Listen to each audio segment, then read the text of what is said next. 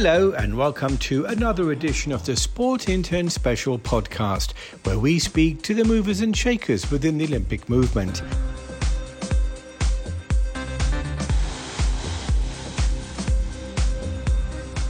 Now, getting into the Olympics is the highest prize for any sporting federation. In this episode, we speak to Zena Wooldridge, the president of the World Squash Federation.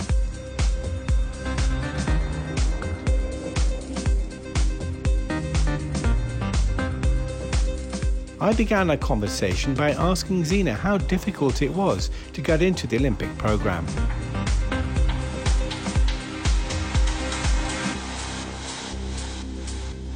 it would probably be fair to say that it becomes a more it becomes more and more competitive for each edition of the Olympics because we've got more sports coming in and uh, more new sports coming in and new urban sports. So although you know the um, although the sport you know the sport's developed and it's modernized as a result of probably sitting on the cusp of Olympic inclusion because it's really given us generated some some impetus behind you know but we have just missed out and it, it, it does become more more more and more competitive. That doesn't that doesn't mean to say that we're not going to try because i think in many respects squash still fits the olympic ideals so incredibly well um, you know and we have many strengths and have probably strengthened our strengths over the years as a result of where we've where we've sat right on the edge. Um, you know but it's a very it's a very it's a very competitive um, it's a very competitive landscape. And there are more and more sports who think they may have a chance of getting in. And of course we know how difficult it is. Um, so so yeah and I, so i think there are some some very much plus points of um, of squash's response in terms of modernizing applying technology um, commercializing the sport you look at what psa has done over the last eight years in terms of building uh, a really robust business plan, bringing funding in. And, um, you know, I think as a result, the sport has learned to stand on its own two feet financially. It's had to. It's had to be financially sustainable.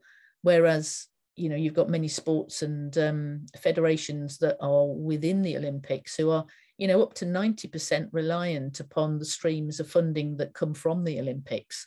And if they were withdrawn, you know, and we see some sports under threat who, who you know, who may be 90% reliant upon um, upon Olympic funding, and they're going to have to rebuild. They're going to have to rethink and rebuild if that funding stream disappears.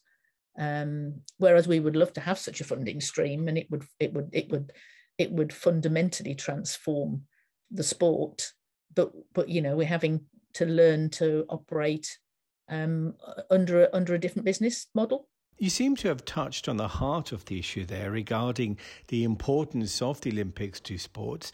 What are the criteria that the IOC are looking for, which the sport of squash seems to have lost out on in the last few editions of the Olympics? I mean, it's um, the criteria will will differ, and they have changed. You know, I mean, the Olympics is um, a fast evolving games. It, you have a different uh, organising committee every four years and they will have different priorities. The sports, the new sports that go in, have varied, and um, you know that they're really the the decision primarily of the organising committee. They need to fit with their strategy. LA is very different to Paris, and Paris is very different to previous. You know, we anticipate Brisbane will be different again to LA. LA is the, probably the the most commercial Olympic bid that there has ever been, and so that starts to influence what LA is looking for, um, and it will be very financially driven. So, you know, so they are they are quite different. And how well does squash meet meet those criteria? Well, you know, at the end of the day, yes, there are criteria. They are about how universal is the sport. Um, is it gender neutral? You know, is it is it is it gender balanced? what's the um, what's the scale and what's the cost of in, including that sport within an Olympics? And squash is one of the cost very cost effective sports because it has a very small footprint, and you can actually run it on two glass courts, which can be recycled and used elsewhere. Uh, there are a lot of positives that squash can bring. Um, one of those that it will compete against that that probably you know it, it's had to work on has been its fan base the size of its fan base because as you know as a participant sport it covers most of the world, um, and it's quite it's it's got quite large participant numbers. And if you compare that with some of the existing um, Olympic sports, um, they may be very much smaller in participation, but they've got huge fan bases. You look at rugby sevens, for example, or athletics. We have to constantly work on is the fan base, and that's something that you know both the Professional Squash Association and W and World Squash um, have been working on in recent years and are still working on. And I think the technology in terms of more um, OTT platforms, it means that we can have independent platforms um, so it means we can, uh, and, and also broadcast across the Olympic platform. So we do, we are now doing a lot more of um, of covering squash through the Olympic platform, and it means that, that that it isn't pay to view.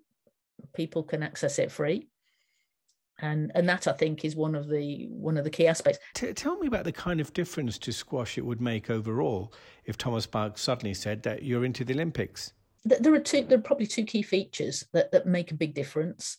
One is that you you actually have funding that comes down from the Olympics as a result of broadcast sponsorship. Um, so each of the sports, depending upon the size of the sport, will have um, funding that comes down for a four-year period for that four-year Olympic period, and that would make a significant difference um, to squash because even if it was on the bottom rung of the ladder, it would probably triple our budget, at least.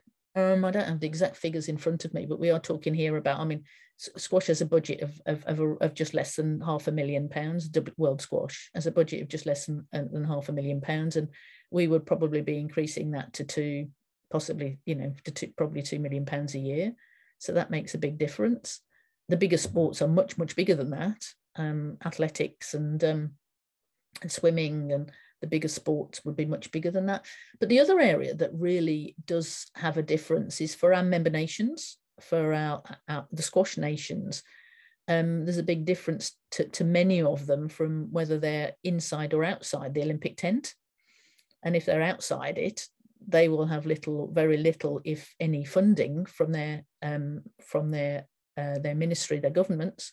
And if they are within it, then then it could be quite significant. And that's about funding, and that's about performance support, and it's about profile, so it can make quite a difference. So there are two those are the two key features that, that will differ. And of course depending upon which nation you're in um, that amount of funding that comes down will differ. Half a million doesn't seem like a big budget but then you also did say that you have to learn to be independent and and work on the budgets you have. But then how do you maintain the independence of your sport but also develop it at the same time so um, there, there are two components to this. So you've got the Professional Squash Association that runs the world tour with the professional players, and they've been um, they've been really successful in generating more a lot more sponsorship and revenue coming in commercially um, to fund the prize funds and and the top on the on the top players, and that that gives um, profile and exposure to our sport at the top end. But of course, you can't just rely upon that because it's really important that we have a pipeline um, going into the professional game, um, whether that's about players or coaches um, or referees or you know a whole range of, of, of others who support the sport, and that's where the World Squash Federation and its activities are really important in supporting those squash nations around the world to develop the sport from grassroots all the way through um, the talent and performance pathway. Um, so that's you know that's where it, that that's really important, and and PSA has done a, fun, a fabulous job in the last eight years of of um, increasing its sponsorship and its revenue and its number of of, um, of events and the profile of the sport.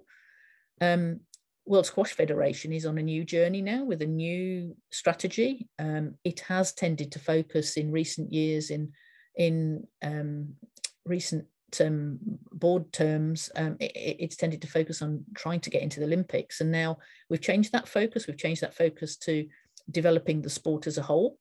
Um, and in doing so, if that happens to get us closer to an Olympic place, then then that's a bonus. But we're not we're not putting all our eggs in one basket. We are actually saying we need to focus on developing the sport because if we don't get into the Olympics at any point in the near future, then the sport has still benefited and we've grown and, and developed the sport um, to its maximum potential. we generate revenue from membership fees from our nations. We generate um, from um, from our accreditation process for courts and equipment. Um, we generate income from our spin um, program, from our spin registrations, which is for um, international players, from our coaching our coaching programs. So there's a range of different ways in which we generate income, but we also then need to develop more assets to to to support the sport and that supports the whole of the sport, not just the top end. How difficult is it to get sponsors on board when you're still sitting on the fringes of Olympic recognition? Yeah, I mean, it's um, bear in mind that the Olympics gives a sport profile for two weeks every four years, so we shouldn't overemphasize the value of the exposure um, for, that the Olympics gives, and especially as we can now we've now got access to the Olympic platform, um, the, the Olympic uh, broadcasting as well. Um, but it is about just it's it's building up the sport and the um, as as you say the broadcasting the eyeballs it's trying to develop that um, around the world um, for those for those other three years and um, 50 weeks you know we've got we've got to work on that. Um, and so that is that is something that we're, we're spending quite a bit of time on at the present moment. And it doesn't necessarily need to cost us a lot of money. We just need content good quality content to get out there across the various platforms that we have availability where we where we can access. It's interesting because we actually sit we are um we're um olympic recognized sport so you've got your those in the program and then you've got another group which isn't that which isn't that big we're a one of us a relatively small group um, of sports that is recognized by the ioc and then you've got a huge number of sports that sit and they're not recognized so you know, I think um, so. We have regular meetings with the IOC. Um, probably, you know, every every three to six months, we'll sit down with them and we'll go through various things, and they'll ask us how they can help us. Other than uh, other than with a stream of money, we get a small we get a small um, development grant from the IOC. Um, it helps us helps us in a small way, um, and and they're there to support us if in in other ways if we need that we're doing the right thing in our approach with our strategy in terms of concentrating and focusing on the growth of the sport and the development of the sport rather than trying to focus on um, trying to get into the olympics I know that squash is played by millions of people around the world and a lot of uh, young people as well. How encouraged are you by that? Yeah, I mean, I, I think it's one of the things I think it's one of the things that we've underplayed in recent years is the size and the strength of our junior programs.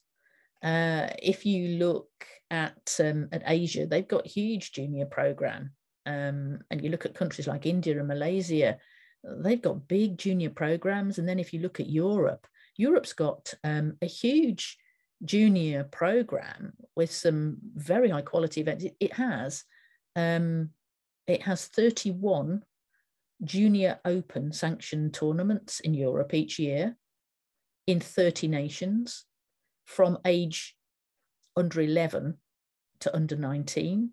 Now, I don't know many sports have got kind of that that infrastructure that goes up in five in in um, in two year age ranges under 11, under 13, under 15, under 17, under 19 that have 50 nations playing in a junior open event um, with the very best players in the world, all the junior best junior players in the world, waiting lists for many of the draws.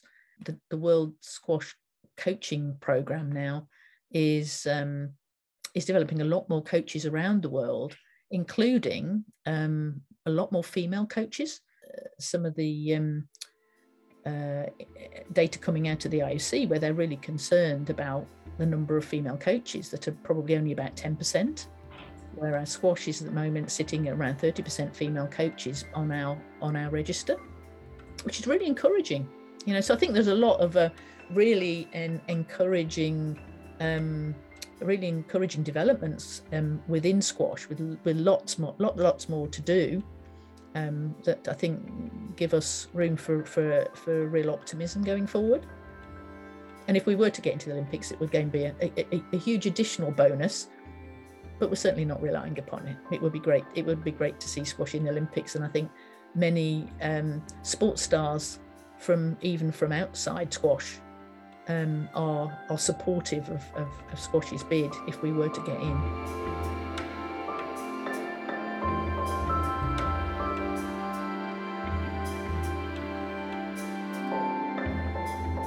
And that was Zena Wooldridge, the president of the World Squash Federation. Don't forget, you can get daily updates on all the news from around the Olympic movement by subscribing to the Sport Intern newsletter, produced every day, Monday to Friday. Until the next time, stay safe.